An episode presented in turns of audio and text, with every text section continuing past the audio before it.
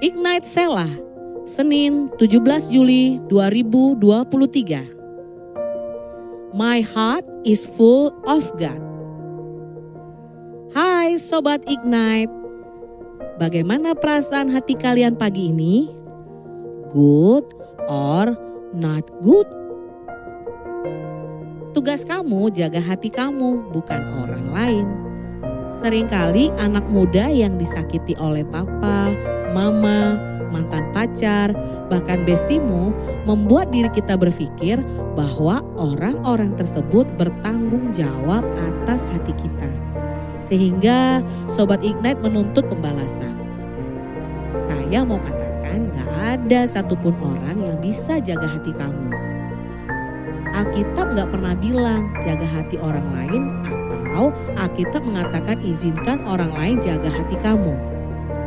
Ayat Alkitab dalam Amsal 4 ayat 23 mengatakan, Jagalah hatimu dengan segala kewaspadaan, karena dari situlah terpancar kehidupan.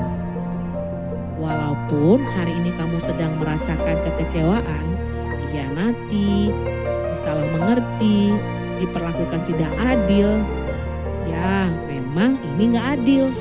Kelihatannya pasti nggak enak keinginan daging kita mau berontak dan keras dengan orang-orang yang telah menyakiti hati kita. Anak muda yang keras adalah yang paling lemah. Tapi orang yang kelihatannya lemah karena bergantung penuh dengan Tuhan, dia yang paling kuat.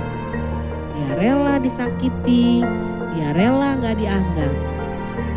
Tapi di hadapan Tuhan dia sadar dia siapa tugas kita sebagai anak muda adalah menjaga hati kita tetap converse of, memiliki course consciousness, berpusat hanya kepada Tuhan.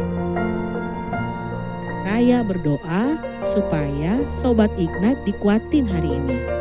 Sadar banget, sejelek-jeleknya kamu hari ini, di mata Tuhan kamu gak jelek. Di mata mantan kamu, bahkan orang tuamu mungkin. It's okay guys, everything will be alright. Tapi karena Tuhan sudah menjadi pusat hidupku, aku mau melakukan apa yang Tuhan lakukan. Have a wonderful Monday. God bless you.